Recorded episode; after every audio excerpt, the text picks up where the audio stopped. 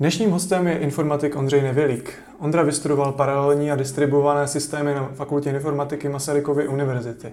Po dokončení bakaláře začal pracovat na částečný úvazek v IT firmě Red Hat, současně studoval navazující magisterský obor a do toho ještě stíhal sportovní lezení, ve kterém se dostal až mezi českou boulderingovou špičku. Stal se vicemistrem České republiky, vyhrál český pohár a jezdil na světové poháry. Poté se rozhodl s přítelkyní vyjet do světa, získat nové zkušenosti a zjistit, jaké to je žít a pracovat v zahraničí. V Londýně pracoval jako softwarový vývojář vznikajícího startupu Mandera a poté pomohl založit v Brně českou pobočku a rozrůst firmu z 10 na víc jak 100 zaměstnanců. Ve Vandeře pracuje již 8,5 roku, v současnosti na pozici Senior Engineering Managera. Mezi rozhovorem a zveřejněním podcastu se Vandeře povedl úspěšný exit, když firmu koupil za 400 milionů dolarů americký Jamf. V tomto dílu se dozvíš, jakou životní flexibilitu umožňuje práce v IT, jak vypadá studium informatiky na fakultě informatiky Masarykovy univerzity, typy, pokud si nejste jistí, jaký obor zvolit, jak ti může sport zefektivnit studium, výhody a nevýhody bydlení u rodičů, jak vypadá každodenní práce juniorního programátora ve velkém korporátu a malém anglickém startupu, jak díky dobré bakalářce můžeš získat nabídku k pracovnímu pohovoru, na který můžeš jít v kraťasech a s batohem na zádech, jak probíhá pohovor do londýnských IT firm, jak Ondra založil v 25 letech českou pobočku firmy, jaké vlastnosti by měl být dobrý programátor? A jaké byly nejtěžší problémy, které musel Ondra v práci řešit. Ahoj Ondro, jsem rád, že jsi našel čas a stal se hostem podcastu Co z tebe bude. A e, na úvod bych se tě chtěl zeptat, jak se máš a kde teď jsi a co děláš? E, čau Mirku, díky za pozvání. Já jsem teď zrovna v Itálii, v Roveretu, kousek od Lago di Garda. E, moje žena tady získala už nějaký rok a půl zpátky postgraduální stáž a museli jsme to kvůli covidu odložit a tak teď jsme tady konečně na dva měsíce. Takže ona pracuje tady na místní klinice zabývající se neurokognitivní rehabilitací a já sedím doma a pracuji vzdáleně. Mm-hmm. A jak vypadá ten, takový tvůj standardní den? Třeba od rána? Máš nějaký, nějaký rituály nebo, nebo to bereš eh, plus minus každý den trošku jinak? Musím se přiznat, že tady jsem si eh, spadl do takového eh, trošku vzoru vstanu, začnu pracovat, než Markéta dojde, jak přijde, tak se zbalíme a jedem na skály nebo někam do přírody nebo se projít. Takže a, moje takové klasické domácí a, rituály jsem a, trochu vypustil, ale a, musím se do toho vrátit. No. A typicky se ráno snažím a, trošku a, věnovat i sobě, nejenom otevřít počítač a, a začít rovnou přemýšlet nad prací a tak dále, ale a, dobře se nasnídat, a, popřemýšlet, co bych chtěl celý den dosáhnout i a, mimo pracovním sféře, a, trochu se protáhnout, a, trošku si udělat ten den příjemnějším a ne a hned nějakým a, komplikovaným problémem. Mm-hmm. Ale uh, musím se přiznat, zatím se mi to tady úplně nedaří. A jak dlouho tady jste?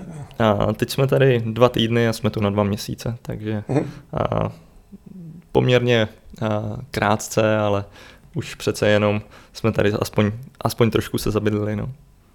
Mm-hmm.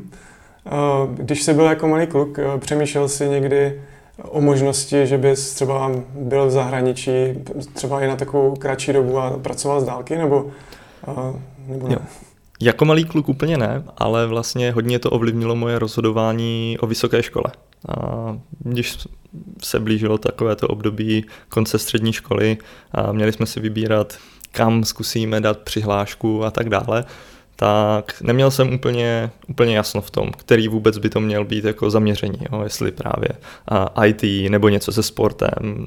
Mě zajímaly takové věci jako angličtina nebo práva a tak. A jeden z těch uh, rozhodujících argumentů právě bylo, ty jak moc uh, mi ta ten obor dá pak nějakou flexibilitu a pak v každodenní práci. A zrovna v IT jsem cítil, když už to bylo před nějakými 15 lety, že to bude asi nejvíc, jo? že nej, bude asi nejjednodušší si najít práci kdekoliv na světě, nebo i krátkodobou jako kontraktor, třeba vzdáleně a tak dále. Což pro mě bylo poměrně důležité, abych to mohl kombinovat s lezením a s cestováním a tak. Hmm. Takže ty si už jako středoškolák o tady tomhle uvažoval, té flexibilitě a třeba svobodě práce. A já si vzpomínám, že spousta lidí jako nemělo z našeho ročníku třeba představu o tom, jaká ta budoucnost může být. Měl jsi nějaký vzor, díky kterému si jako měl lepší představu, proč zrovna IT by ti to mohlo nabídnout, nebo jsi tak jako hledal třeba sám? Ne, to, to, bohu, to bohužel ne, a žádný vzor a, a musím se přiznat ještě, když jsem den předtím, než jsem nastupoval do svého prvního zaměstnání, tak jsem si jako úplně dokázal představit, jak ten, jak ten den bude probíhat, co vlastně jako já hm, celý den v té práci budu dělat. Jo? Takže tohle bylo docela jako střelba na slepo, ale spíš to bylo takové nějaké jako mojí obecné představě, že IT firmy jsou takové progresivnější a, a že jo, od malička jsme a, my vyrůstali na počítačích, a internetu a tak podobně. Tam jsem prostě viděl, že ten trend jde tímhle směrem, jo, že nebudeme muset všichni sedět v kanceláři a tak dále. A sice to ještě pak dlouhou dobu trvalo, a nicméně ta současná situace, kdy opravdu se víc rozvolňují pravidla o, o přítomnosti v kanceláři, tak mi poměrně hodně vyhovuje. Mm-hmm.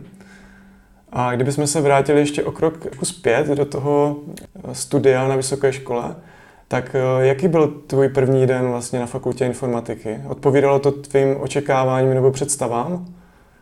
První den si moc nespomenu, jak se lišil třeba od těch ostatních, ale určitě první semestr jsem, jsem měl jako poměrně obavu z toho, že si budu muset hledat nějakou alternativu. A přišlo mi, že všichni tomu rozumí a i o přestávkách, co se bavili o IT věcech, tak šlo jako dost mimo mě, že jsem jako moc nerozuměl tomu, o čem se, co to je vůbec za téma, takže jsem se nemohl moc dobře zapojit do, diskuzí.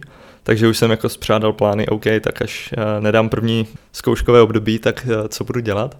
Naštěstí s každým přibývajícím měsícem a semestrem, tak mě to studium přišlo snad, snadnější a snadnější a, právě naopak se ty jako role otočily. Mně přišlo, že spolužáci, kteří v těch prvních jako týdnech semestr, nebo semestru měli navrh, tak začali trochu ztrácet a, a mě už to konečně začalo zapadávat všechno do sebe. Takže uh, moc si to nepamatuju, uh, ale bylo to takové jako... A čím si myslíš, že to bylo právě? Věřím tomu, že oni se věnovali už na střední škole a tady na nějakému programování a informatice a nějakým pokročilejším tématům, třeba v matematice víc už v rámci školy, a jo, nějakých kroužků a tak dále. A ne, že já bych byl programováním na střední škole úplně nepo, neposkvrněný, ale eh, rozhodně ne do takové nějaké úrovně jako oni a ne s takovým metodickým přístupem. Takže eh, třeba algoritmizace celá, tak to bylo pro mě úplně nové, kdežto eh, lidi, kteří šli třeba, myslím, z Jarošky tady v, Brně, tak tohle měli jako nějaký nepovinný předmět, nebo minimálně v rámci nějakého předmětu se takovýchhle témat už dotkli. Takže už to trochu probírali na střední škole, ale myslím si, že jako nějaký zásadní a problém to nebyl, spíš to takové jako se do důvěře, jo, že ty, ty lidi všichni už to znají a já ne, tak jsem já tak blbej, nebo jako kde je problém. No. Jak vlastně jsi vybíral ty, ten studijní obor? Ty jsi vybral paralelní a distribuované systémy, což si pod tím většina lidí nic nepředstaví. Proč jsi vybral zrovna tenhle obor a co tě k tomu vedlo? Jo, No, to je docela uh, zajímavá otázka. Uh, ono těch oborů, uh, když jsem se rozhodoval, uh, co konkrétně na fakultě informatiky na masárně si vybrat, tak bylo snad pět nebo sedm. A absolutně jsem nedokázal říct, jakože co, je ten, co je ten správný. Uh, ale Hlavně se to dělilo na dvě, dvě takové větve, jako spíš teoretičtější obory a spíš takové aplikovanější, praktičtější obory. A já jsem věděl, že bych chtěl spíš do té teoretické větve, z nějakého důvodu mě to jako bylo bližší a lákalo víc. A, a když jsem se podíval na skladbu těch předmětů, tak v těch prvních semestrech a, měli z valné většiny všechny stejné předměty a až spíš v těch jako pokročilejších semestrech se lišily nějakou tou specializací. A, takže já jsem ve skutečnosti začínal na jiném oboru, na umělé inteligenci a zpracování přirozeného jazyka. A až v průběhu bakalářského studia jsem přešel na ty paralelní a distribuované systémy, až jsem si dokázal udělat lepší obrázek. Ale vlastně to pro mě neznamenalo nic, kromě toho zajít na studijní oddělení, oznámit jim to tam, oni to změnili v ISU a to bylo všechno, protože někdy do nějakého toho druhého, třetího semestru jsme vlastně měli všechny stejné předměty, takže to bylo fajn. Mm.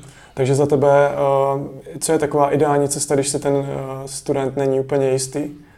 Mám pocit, že oni tu skladbu trošku změnili, takže nevím, jestli ta stejná skladba předmětů přes všechny obory na tom začátku platí i teď. A nicméně, abych se na to tak jako nevázal. Ta, z, změnit prostě ten obor a si věřím, že i teď nebude tak náročné a, a ty zajímavé předměty z těch ostatních oborů si člověk může zapsat stejně. Jo, jo to je, nedělal bych si s tím tak velkou hlavu. Mm. Ty jsi zmiňoval, že vlastně eh, ten, to rozhodování informatika vyhrála, protože jsi myslel, že ti poskytne tu flexibilitu třeba na cestování a vůli i sportu. Ty jsi věnoval eh, na vysoké úrovni tomu horolezení nebo lezení. Jakou roli tam hrál sport třeba i během v svém životě? Třeba i během studia nebo i teď, jak vidíš v práci? Jo, a během studia bych řekl dost zásadní. Já jsem používal takovou nějakou frázi, že studium mám jako doplněk ke sportu a ne sport doplněk ke studiu a od toho se jako spoustu věcí odvíjelo. Bylo to pro mě prostě priorita, například ve zkouškovém, co nejdřív udělat všechny zkoušky, abych pak měl měsíc volno a jo, od půlky ledna do půlky února, abych mohl jet na skály do eh, Španělska a tak dále. A, a už mi nezáleželo na tom, jestli dostanu Ačko nebo Ečko, prostě udělat to na první pokus, nemuset tu zkoušku opakovat a, a co nejdřív jít na další. Takže a, ovlivnilo mě to poměrně dost. Taky mě to ovlivnilo v tom, že jsem mm, se snažil nějakým způsobem ušetřit peníze.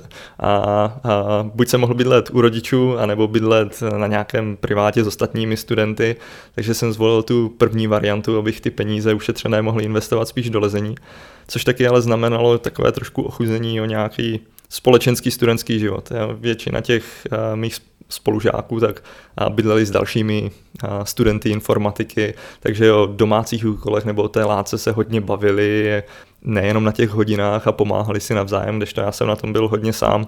Spoustu přednášek jsem sledoval jenom online nebo ze záznamu, abych nemusel kvůli tomu jezdit do Brna. A, a tohle mě trošku mrzí, ale v té době mi to přišlo jako rozhodně a, ta lepší volba, protože ten a, sport nebo sportovní lezení pro mě bylo a, priorita číslo jedna. Jak tě vlastně ta škola vybavila do praxe? Měl jsi, měl jsi při studiu už nějaké, nějakou praxi v oboru, nebo uh, si to věnoval všechno sportu a studiu? Po té, co jsem uh, vlastně dokončil první dva ročníky a začali jsme si uh, vybírat témata na bakalářské práce, tak jsem právě se zamýšlel nad tou, nad tou praxi. Uh, zrovna ten můj obor nebo obecně fakulta informatiky je taková víc teoretičtější, teoreticky zaměřená než třeba fit na VUT profesoři tak nějak očekávají, že tu praxi si dohodníme sami ve svém volném čase, že se třeba někde necháme zaměstnat a tak.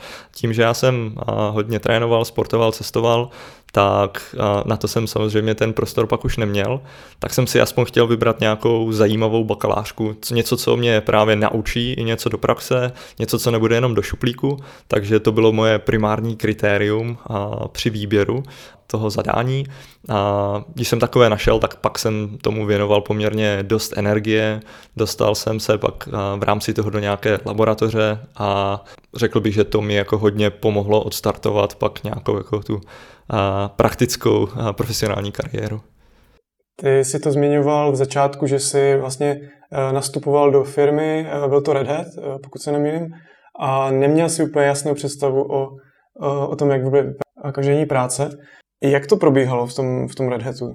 Teď se přiznám, že tak jak si nepamatuju první den v, na fakultě informatiky, tak si úplně nevybavuju ten první den v Red Hatu.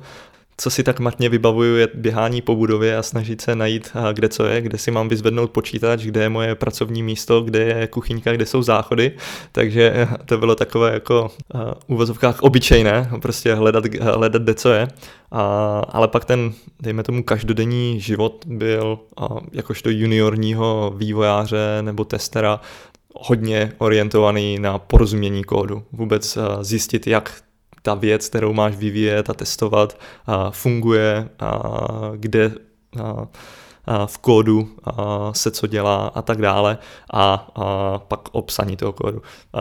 Jak jsem postupoval tou kariérou, tak tady tohohle je míň a míň a, a daleko víc je to o nějaké komunikaci se svými kolegy, pod, nadřízenými, podřízenými, vlastně se všemi ve firmě a daleko už pak míň o tom opravdu mít před sebou otevřené vývojové prostředí a koukat do toho kódu a snažit se co nejlíp mu porozumět. Tak, mm, tak bych to asi shrnul.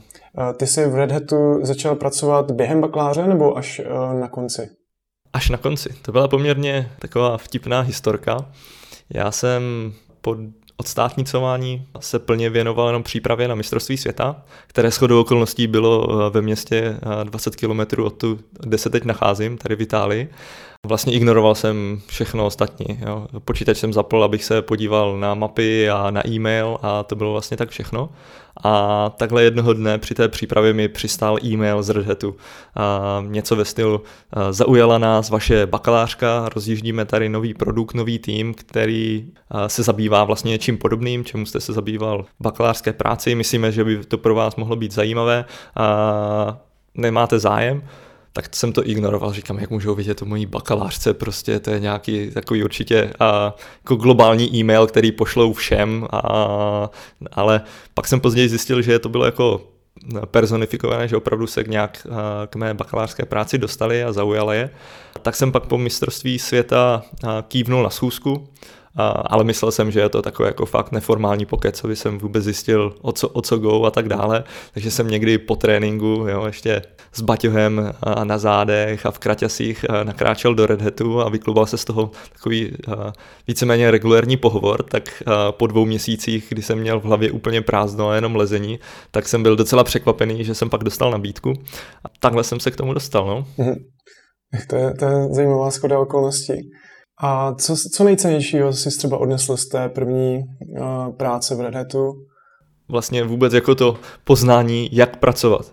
Jo, jakože najednou má člověk povinnost prostě a, někde být v danou hodinu, a, daný den má zadané úkoly a jasně prostě a musí vydržet tolik a tolik přemýšlet a, a tak dále.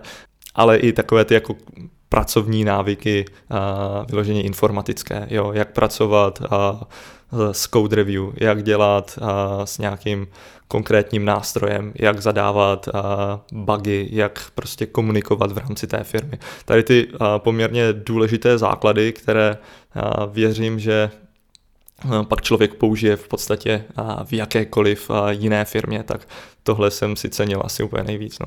Ty jsi po bakaláři teda začal pracovat v Retetu a co magistr? Ty jsi nepokračoval na magistra, jaký byl důvod?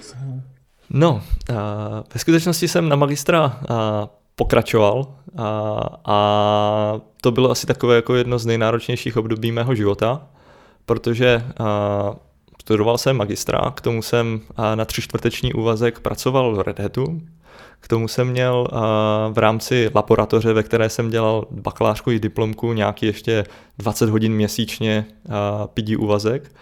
A k tomu ke všemu jsem byl ještě pořád v, v národním týmu, v reprezentaci v lezení, snažil jsem se připravovat na závody a tak dále, takže si dokážeš představit, že toho času opravdu jako moc nezbývalo. A takhle jsem to vydržel rok. A pak už jsem si říkal, tyjo, to prostě takhle dál nejde a něco z toho musím vypustit. Lezení jsem si prostě nedokázal v ten moment představit, že bych jako a, přestal dělat na takovéhle úrovni. Studium bych asi taky nějakým způsobem měl dokončit, ale potřebuji ty peníze na to, abych, teď vím, že už je dokážu vydělat a nemůžu, nebo nechce, nechtěl jsem, a, aby mě a, živili rodiče, tak nějak jsme se s, s přítelkyní tehdy, teď teda s mou manželkou už, rozhodli a všeho tady nechat, a ne, ne, ne, neopustit jenom jednu věc a na rok odjet do Londýna s cílem nebo s několika cíly. A zaprvé poznat, jaké to je pracovat někde v zahraničí a v jiném, a v jiném prostředí. Za druhé vydělat si nějaké peníze, tak abych pak mohl dostudovat magistra a u toho aktivně nepracovat, ale jenom lézt. A, a můj třetí takový spíš sen, než jako vyloženě cíl bylo ideálně vytvořit si takové nějaké dobré jméno nebo a, bod v CV, a abych pak mohl pracovat i z Česka pro nějakou jako zahraniční firmu, protože tehdy, co jsem měl tak jako, jako představu o firmách, které se v Brně, v České republice pohybují, tak zas tak nadšený jsem z toho nebyl a, a doufal jsem, že právě tohle by mi mohlo pomoct v nějaké cestě stát se zajímavým prostě i pro a, zahraniční firmy a nemuset a, třeba každý den chodit do kanceláře. A jak jsi hledal v Londýně práci a jaké byly tvoje zkušenosti třeba s pohovory? To bylo poměrně náročné. nevím, jaká je situace teď, ale před těmi deseti lety tak nebyl problém první kolo pohovoru ano, přes Skype, nějaký Google Hangouts nebo tak, ale nakonec se ukázalo, že vždycky ta firma tě chtěla vidět. Prostě musel přijet on-site do Londýna a i tam podepsat kontrakt a tak dále. Takže jednou jsem takhle letěl, do, napomlouval, nebo nadomluvil jsem si asi dva nebo tři pohovory na podobné termíny ale to nevyšlo. Za prvé v jedné firmě teda mi zatajili nějaké informace a pro ně bych nechtěl pracovat ani, ani za mák. Takže to, tam to nedopadlo v druhé, a dali přednost nějakému jinému kandidátovi. Jo, měl jsem jenom dva pohovory a domluvené takhle. Takže když jsem se pak vrátil domů, tak jsem si říkal, no tak takhle to prostě nejde. Nemůžu na každý pohovor létat do Londýna, že jo, to se časově, ale už vůbec finančně nevyplatí. Takže jsme to uh, risknuli a odjeli jsme uh, do Londýna bez toho, aniž bychom měli práci. Uh, tehdy jsem ani těch peněz moc našetřených neměl, takže uh, měl jsem takové jako ultimátum, ano, uh, odjížděli jsme na konci září, nejpozději uh, na konci října musím někde nastoupit, nebo 1. listopadu musím už někde nastoupit, tak abych prostě za listopad už dostal výplatu. Jinak uh, na Vánoce se můžeme vrátit domů uh, se staženým ocasem tak to bylo docela zábavné, takže první měsíc jsem opravdu, nebo ne první měsíc, první 14 dní po příjezdu do Londýna jsem chodil po pohovorech a bylo to takové poměrně hektické. No. Mhm. Kolik tak pohovorů si třeba za ten týden absolvoval?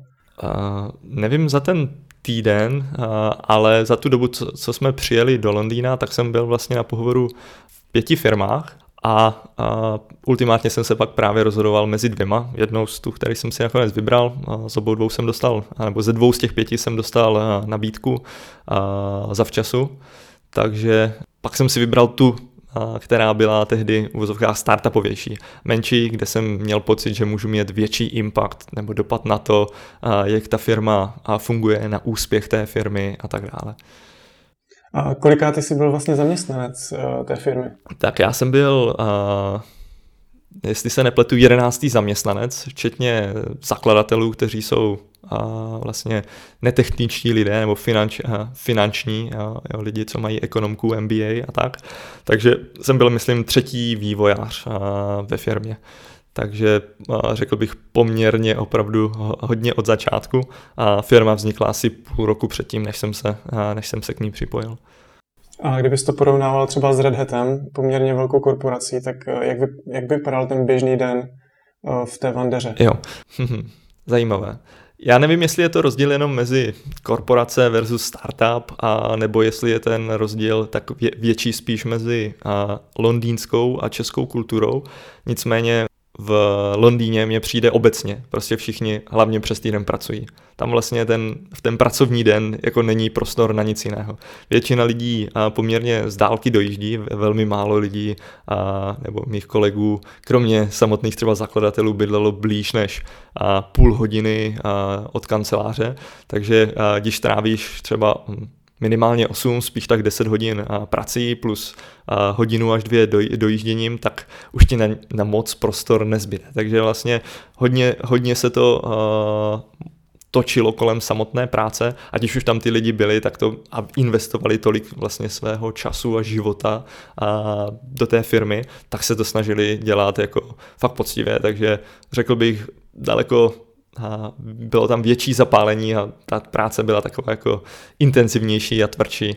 Trošku by se na tebe dívali v ten moment a s podívem, jo, ty už v půl šesté končíš, no dobře, no.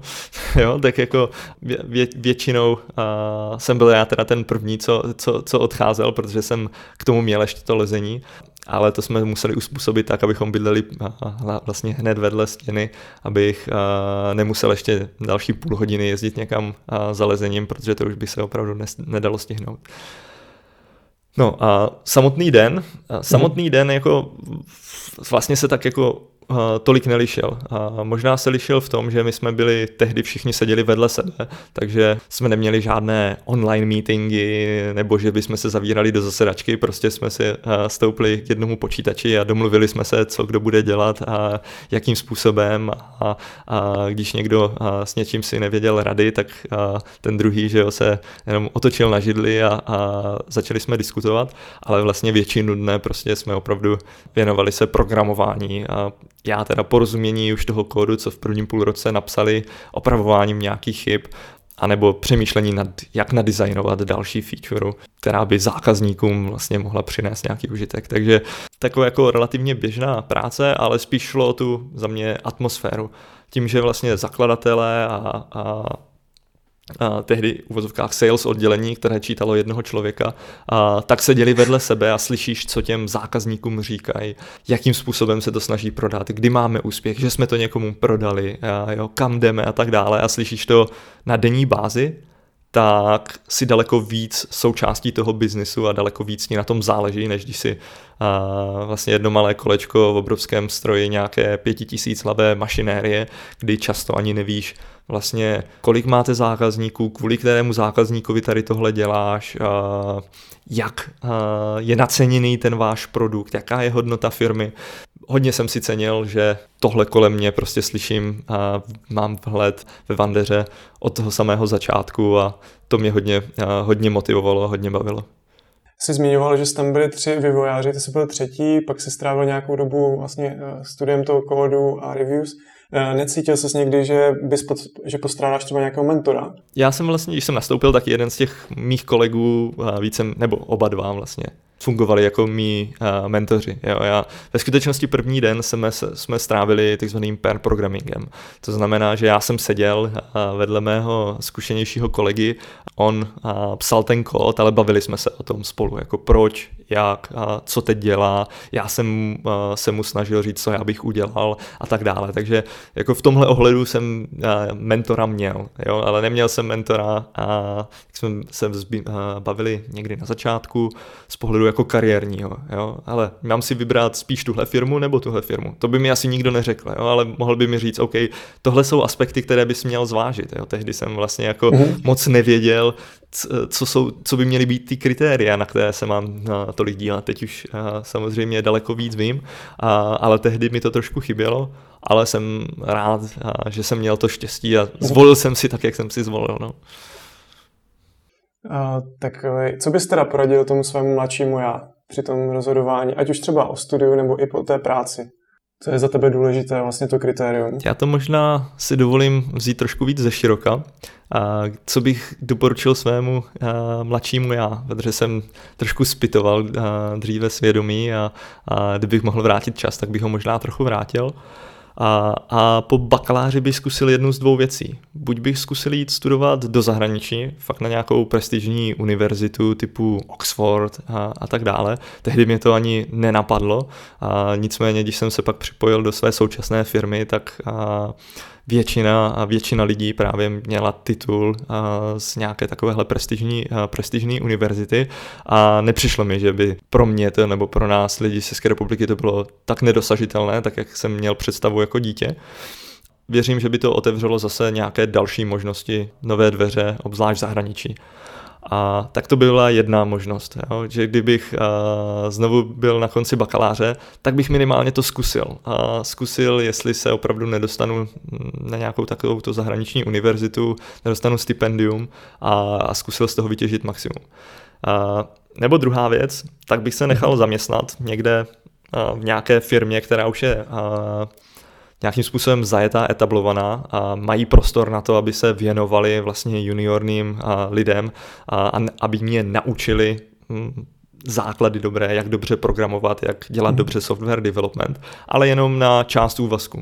Tak, abych zaprvé se naučil dobře ty základy, aby na mě měl někdo ten prostor a a abych měl nějakou jako jistotu příjmu, ale zároveň a ve zbytku času bych chtěl zkusit něco svého, nějaké svůj myšlenku rozvinout, nějaké buď podnikání nebo něco takového. A na to jsem úplně neměl prostor a teď a už jsem zase v takové fázi života, že sázet všechno takhle na tu jednu kartu, riskovat, když má člověk hypotéku a tak dále a už se riskuje daleko hůř. Takže tohle bych zkusil, dokud jsem byl opravdu ještě a čerstvě po bakaláři, neměl vůbec co ztratit a mohl spoustu získat, spoustu se naučit. Tak jednu z těchto dvou uh, rolí bych si, nebo dvou cest bych si vybral, kdy, kdybych se mohl vrátit v čase zpátky. Po jaké vlastně době se rozhodl vlastně přítelkyní vrátit zpět do Česka? A zajímalo by mě ten den, kdy ti volal uh, večer šéf a ty se s něčeho bál, že to nemůže být uh, nic dobrého. Jo. Tak já to možná oddělím, protože jsou takové trošku nesouvisející, uh, nesouvisející uh, události. Náš původní plán byl odjet do zahraničí na rok. Z toho asi 10 měsíců pracovat a pak dva měsíce cestovat po Evropě, lézt a tak dále. Nicméně poměrně eh, záhy po příjezdu do Londýna, tak jsem zjistil takovou jako nemilou skutečnost, že auto může být v jednom bloku kalendář nebo v jednom roce 365 dnech v Londýně nebo v Anglii, a, tak náš maximálně 6 měsíců, pak už jsem musí zahraničí zaregistrovat se tě rok. A že zrovna v Anglii či Londýně to poměrně dost minutu, jak mají všude a, a vrátit se systém kamer, tak se další září velmi lehce může stát, že ráno přijdeš pracovat to tvoje auto tam není, je odtažené, cestovat po Evropě, zaplatit pokutu a poměrně vysokou pojistku. Nicméně my jsme poměrně záhy jsem opravdu příjezdu do Londýna kvůli dalším zbývajícím pár měsíců platit nechtěl. Plus Což moje přítelkyně tehdy dává to ale smysl. Měla několik a, auto, a, může zůstat v přijímací řízení a na výšku, v daném roce v Brně. Maximálně půl roku jsme vlastně odjížděli po jejím, po její Anglii, maturitě. A v zahraničí. A, a pak se kvůli tomu přihlásit, vylétat a tak dále, takže jsme se rozhodli, že tohle spojíme, tyhle události a prostě po půl roce bylo dost nemístně drahé a kvůli těm zpátky do Česka, takže ani, ani ten rok jsme nevydrželi.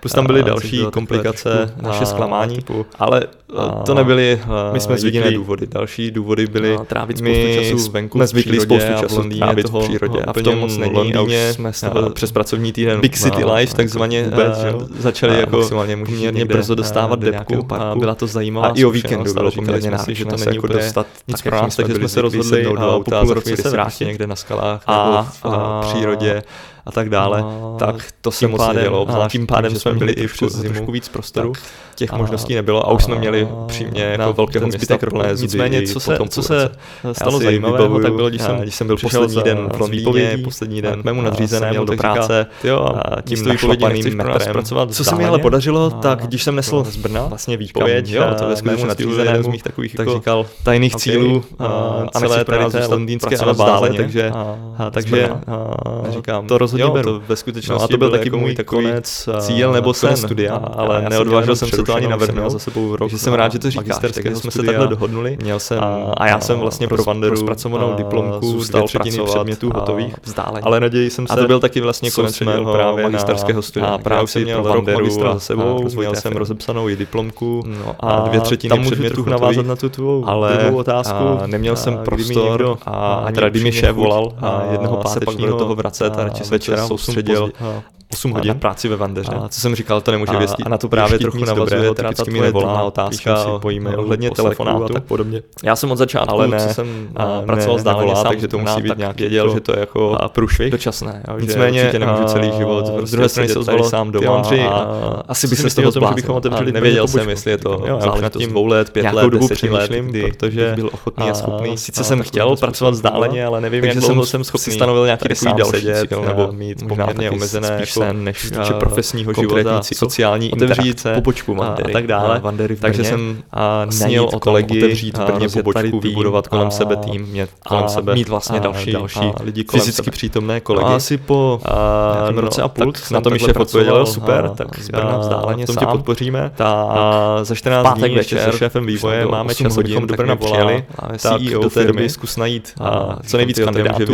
nic dobrého. Takhle jako kancelář. A ne, že bychom spolu následující 14 dní bylo poměrně ale typicky hektických a zajímavých po e-mailu, kromě své jako normální každodenní práce, rozhodně ne po telefonu. snažil a nakonec se z toho vychlupnul hodinový najít telefonát a ve zkratce kandidáty, se to dalo říct, zjistit, jaká je situace. My otevřeme v Brně pobočku, potřebujeme na realitním trhu, hledně pronájmu kanceláří, jaké jsou tady, tak já budu mít právní náležitosti, založení tehdejším šéfem vývoje a tak dále. 14 dní prostor, abychom přijeli do Brna, se to do té doby najdi poměrně dobře kandidáty, aby jsme mohli spohovorovat, no a najdi bylo to v takovém opravdu startupovém duchu. A pak následujících 14 dní bylo poměrně Šéfové neletěli z Londýna, a tehdy ještě program bylo poměrně jednoduché, ale den předtím, než mě přijet k nám vlastně, tak byli ještě u kandidáty, kteří by měli partnerů a ve Slovensku v Lublani. A ze Slovenska úplně nejede žádný přímý Snažil se zjistit, jaké máme možnosti hledně abych pro ně přijel autem, tohle. Takže opravdu to bylo a do toho ještě vyřešit, jak dostat ne šéfy, kteří a velmi, bohužel, velmi zajímavá práce, opravdu od programování až byli ještě u podělání řidiče. Partnerů, Nicméně ráno jsme opustili, tak jak je dostat dnes Lublaně, spohovorovali, nakonec jsem pro ně jel já autem, třem z nich jsme dali nabídku a uzavřeli kontrakt na kancelář. Takže no a tehdy to byly opravdu ze tří lidí a začali týden poté pracovat. Takže vlastně ráno jsme vyjeli během Lublaně, odpoledne a večer jsme spohovorovali otevření tady téhle myšlenky kandidátů firmy. Uzavřeli jsme vlastně v Brně měli pobočku a lidem dali nabídku začala, a ti dva lidé začali tak to bylo týden poté takové pro mě opravdu, takže to bylo takové jako zrušující, hodně obdobíjující, hodně zajímavé vlastně profesního života. To období hrozně mě to bavilo tady ta Vybaví se ti nějaká situace, kdy jsi musel být hodně jako podnikavý nebo kreativní? Odpovědností. To je jedna z věcí, které bych řekl považuji za své slabé stránky. Kreativitu. Obecně jako umělecké věci, ale i jako přicházení vyloženě s novátorskými myšlenkami, to uh, bych řekl, rozhodně to není moja silná stránka, takže teď ti takhle asi z rukávu žádný, žádný příklad bohužel uh, nevysypu, co by mohl být pro posluchače zajímavý. Uh, já jsem spíš uh, uh, dobrý v tom mít povědomí o poměrně širokém kontextu a informace dobře spolu skombinovat a logicky přemýšlet, než přicházet s takovýma těma jako uh, revolučníma myšlenkama, rozjíždět další startupy a tak dále. Řekl bych, že jsem spíš ten lepší člověk k tomu vizionáři, který mu tu vizi dokáže pomoct uskutečnit. Mm-hmm. A jak se potom změnila náplň tvé práce po té, co jsi založil tu pobočku v Brně? Jo. To už je teď asi 6, 14, ty no, 6,5 let, a takže za tu dobu se to měnilo poměrně dramaticky a ještě nějakou dobu kolem všech tady takovýchhle povinností ohledně kanceláře a třeba vedení týmu nebo mentorování těch juniornějších kolegů a tak dále, tak jsem psal sám kód, vyvíjel jsem featurey to se postupně měnilo a víc jsem pře, přecházel do, nějakých, do nějaké manažerské role a teď jsem víceméně a, čistě manažerské roli. Nicméně to neznamená, že není technická. Pořád se účastním jako a, diskuzích o a, architektuře našeho systému a jak ty featurey stavět, jak by to mělo vypadat a tak dále, ale a, nějaký produkční kód, který bychom pak používali u reálných zákazníků, tak a, to už a, několik let nepíšu. A, ne, že bych úplně opustil programování, když máme nějaké hekatony nebo nějak, a, když mám opravdu a, dlouhou chvíli, tak a, i ve svém volném čase a, si občas něco napíšu, ale a, už to není rozhodně na denní ani týdenní bázi. Mm-hmm. Eh, do jaké vlastně míry si myslíš, že můžeš ovlivňovat eh, náplň té své práce?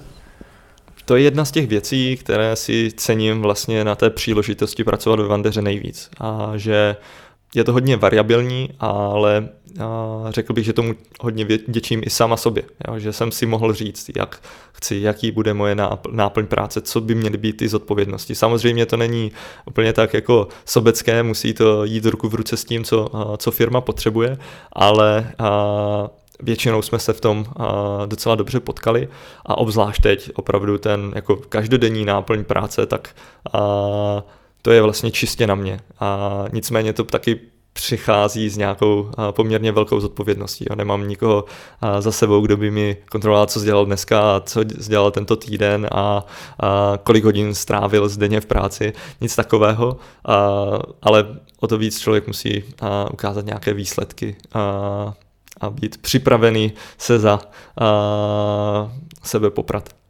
Mhm. Jaké vlastnosti by podle toho měl být, eh, mít jako programátor? Třeba už, kdyby se zdíval na, já mám nějaké vlastně žáky, třeba sedmáky i mladší, eh, vidíš už tam nějakou jako možnost, na, na co by se mohli zaměřit, kdyby jako chtěli být informatiky? Ne, na co by se měli zaměřit, ale co si myslím, že je důležitá vlastnost jakéhokoliv programátora, tak je ochota nebo chuť se učit a být schopný se učit, protože to je never ending proces, minimálně v IT. Každý den víceméně se učí člověk něco nového a pokud ne, tak a, to znamená a, pro mě, poměrně pro něho problém a všechno se posouvá dopředu technologie, které my jsme ve Vandeře používali pět, před pěti lety, tak do velké míry už jsou nahrazeny něčím jiným, takže je to neustálý proces učení, takže když se umíš učit pochopit nové věci rychle a sám, tak je to poměrně velká výhoda. Hm, tak to je jedna z takových jako vlastností, co si myslím, že jsou pro vývojáře a hodně důležité. A druhá, druhý takový můj tip je aby nezůstali pouze u té jako technické stránky. Minimálně já jsem měl jako spíš představu, ano, a pro, když jsi vývojář, tak prostě píšeš kód a to je tvoje hlavní náplň práce. No a, a časem člověk zjistí, že to je v úvozovkách to nejjednodušší. Jo, pak napsání toho samotné, samostatné, samotného kódu, ale a, musíš zjistit, co se vlastně po tobě chce, a jak funguje zbytek systému, a komunikace s lidma a zjistíš, čím jsi seniornější, tak tím víc i tě lidi hodnotí podle toho, jak s ostatními interaguješ a míň podle tvých nějakých hard skillů, hard dovedností, jak dobrý jsi javista, nebo jak dobře prostě umíš uh, napsat rychle tenhle kód, jo. Takže aby si neuzavřeli nějakou jako svoje přemýšlení nad tím, jo, já se musím zdokonalovat jenom prostě v technických věcech, ale snažili se přemýšlet na věcech v širším kontextu a i na a soft skills, social skills. Je to poměrně důležité i takové jako technické disciplíně, že jo, dalo by se říct, jako je vývoj softwaru. A vybavuješ si nějaký zapeklitý programátorský nebo pracovní problém, který si řešil a co ti nakonec pomohlo vyřešit? Ty programátorské asi úplně nemůžu, nemůžu, nemůžu sdílet, protože zaprvé by jsme tady strávili půl hodiny vysvětlováním kontextu, ale abych aspoň nastínil, Typicky to byly uh, situace pod tlakem, kdy uh, nějaká chyba, kterou jsme dřív neodhalili, způsobila, že našemu zákazníkovi nejel mobilní internet. Ať když je ten váš zákazník velká banka, a, tak je to poměrně problém. Takže a, pod tlakem se snažíte najít nějakou jako technickou chybu, jo, co, proč nám to nefunguje s tím, že když se to nepodaří vyřešit, tak asi v pondělí ani nemusíme jako nikdo chodit do práce, protože uh, to může být konec našeho startupu. Jo? Tak tady tyhle jsou takové, možná ne ty technicky nejvíc náročné, ale nejvíc mi uvízly v paměti, že to bylo jako takové poměrně zajímavé období. Teď už jsme jako ve výrazně uh, jinačí situaci, že jeden takovýhle jako zákazník nás uh, takhle ne, uh, neohrozí, nicméně uh, teď ty problémy jsou zase o to komplexnější a ten systém je větší a tak. Takže a, to k tomu. A životní, no, a ten řeším asi a, pořád. Co, co vlastně se životem, co od života chci, a, jestli to, co teď dělám, jestli si dokážu představit to dělat po zbytek života, co bych chtěl dělat místo toho jiného, co mě baví, co jsou moje motivace a, a tak, tak tohle je takový jako, řekl bych, největší životní problém a nemám na něho zatím odpověď. No to, kdyby na to člověk měl okamžitou odpověď, tak pak asi by nebyl úplně důvod uh, to prožívat. To je otázka, jestli bychom nebyli jenom těmi hedonisty, uh, co jedou na neustálém spokojenosti a naplnění. Já se jenom vrátím třeba zpátky k tématu podnikavosti. Přemýšlel jsi někdy o tom podnikání a jak jsi to zmiňoval teď, máš třeba na mysli nějaký třeba zajímavý nápad, který by si chtěl někdy dřív nebo později realizovat? Dříve, tak, nebo je to jeden z mých, z mých snů pořád a nevím, jestli ho někdy budu se snažit realizovat. Nicméně asi nějakých deset let zpátky, když jsem vlastně končil své bakalářské studium, tak jsem hodně přemýšlel nad otevřením nějaké lezecké stěny. Měl jsem poměrně jasnou představu, jak by to mělo fungovat, jak by to mělo vypadat. Tehdy ta konkurence u nás v České republice nebyla tak velká, minimálně co se týče jako kvality, jo, a co jsem měl zkušenost s cestování ze zahraničí a tak dále, tak ta úroveň v zahraničí byla někde jinde. Chtěl jsem to vlastně dostat k nám. Do jaké fáze jsem se dostal, ne rozhodně, že bych měl připravený podnikatelský plán, ale a, snažil jsem si a, vlastně spočítat a, náklady, kolik by stálo vybudování takové stěny, kolik by stál měsíční provoz, kolik bych potřeboval zaměstnanců, jak je to a, s nějakýma podnikatelskýma úvěrama, kolik stojí a, nájem takovéhle nějaké budovy a tak dále. A když jsem si tohle všechno dal dohromady a, a vyšlo mi, kolik lidí by tam denně mohlo přijít, tak bez toho, aniž bych měl opravdu jako já poměrně nějaký finanční balík do začátku a, nebo uh, nějakou netriviální uh, dotaci třeba z Evropské unie, tak to bylo vlastně jako moc dobře to nebylo realizovatelné v té době. Od té doby se svět změnil, nebo situace v České republice změnila a pár takových stěn, které jsem tehdy měl na mysli, tady vyrostlo, takže teď už je zase větší konkurence, takže jsem to pořád nerealizoval, ale je to něco, co by mě hodně bavilo a, a třeba se k tomu ještě někdy v životě dostanu. Tak na takovou stěnu bych se určitě rád podíval. Díky. A když se bavíme o té životní filozofii nebo nějakých vzorech a inspiracích, mě by zajímalo, jaké vlastně oblíbené aktivity máš a kde čerpáš inspiraci? Přichází tak nějak eh, náhodně a samo, řekl bych. Eh, když je člověk otevřený, trošku uvolněný, tak se dá najít inspirace na spoustu místech, než to, když je v jednom kole a ve stresu, a, tak a když by ho a, mlátila po hlavě a, někdo inspirací, tak a, si z toho nic neodnese. Takže typicky právě v přírodě, jo, kde dokážu asi nejlíp zrelaxovat, nejlíp si vyčistit hlavu a pak jako být, se cítit i inspirovaný a otevřený novým jako a myšlenkám, možnostem a, a tak dále. Takže a, příroda je poměrně pro mě důležitá. A, to bylo taky jedno z kritérií teď výběru a vlastně bydlení. Jsme se nedávno přestěhovali a máme hned za barákem les, takže klidně v půlce dne si můžu jít na půl hodinky, na hodinku na procházku, bez toho, aniž bych musel sedat do auta nebo cestovat někde přes město a, a být jako sám v přírodě, v plném klidu. Takže toho hodně využívám. Tak a takhle asi čerpám inspiraci. A, a co se týče životních filozofií nebo vzorů, nikdy jsem asi neměl vzory, že takhle bych chtěl prostě jako tenhle člověk fungovat. A v, na druhou stranu a, u spoustu lidí jsem našel inspiraci v nějakém jejím konkrétním aspektu, jak třeba přistupují k práci, nebo jak vystupují prostě v rodinném životě. Jo? Ale nikdy jsem teda zatím nenašel člověka jednoho, který by všechny tyhle aspekty splňoval, abych řekl, že tohle je můj životní vzor. Uh, a co se týče té filozofie, tak asi co mě provázelo celým životem, nebo co je takové moje jako hlavní asi moto je, když už něco dělám, tak to dělat naplno a že většinou a, buď se snažím věci nedělat, anebo dělat je s největším, a, co největším zápalem a soustředěním a často mě to dokáže teda úplně pohltit, což může být taky jako negativní stránka, ale a v takovémhle režimu a, a věřím, že nejlíp funguju, nejvíc mě to baví a mám z toho nejlepší pocit.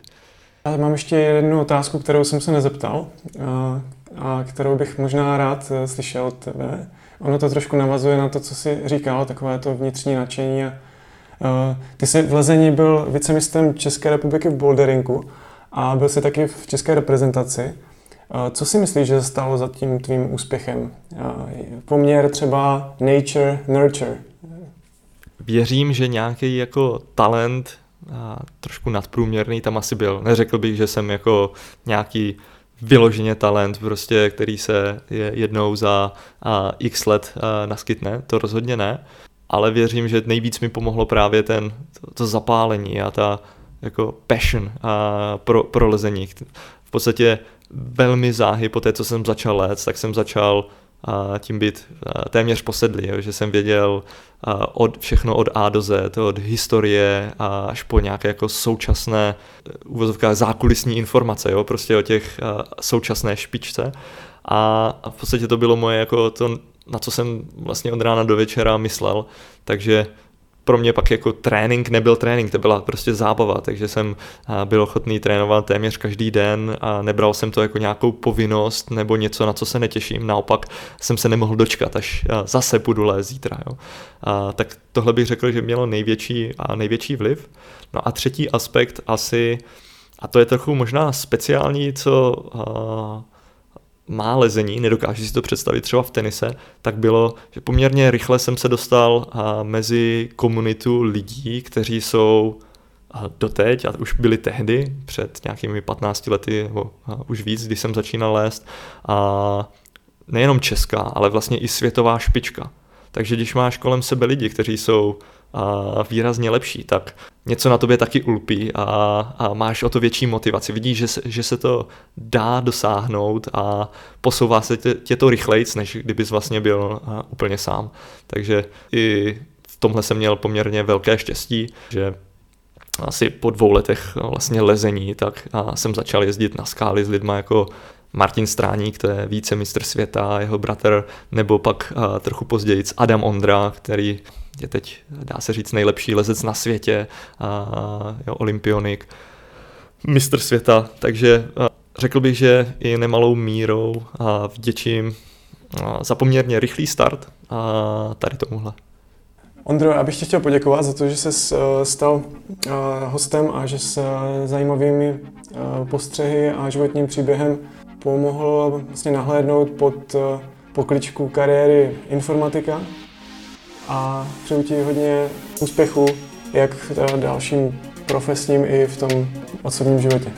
Tak jo, díky moc Mirku. A rád jsem se si tady s tebou popovídal, rád jsem se nazdílel svoje myšlenky. Tak já taky se měj a, a snad se brzo uvidíme i v reálném životě.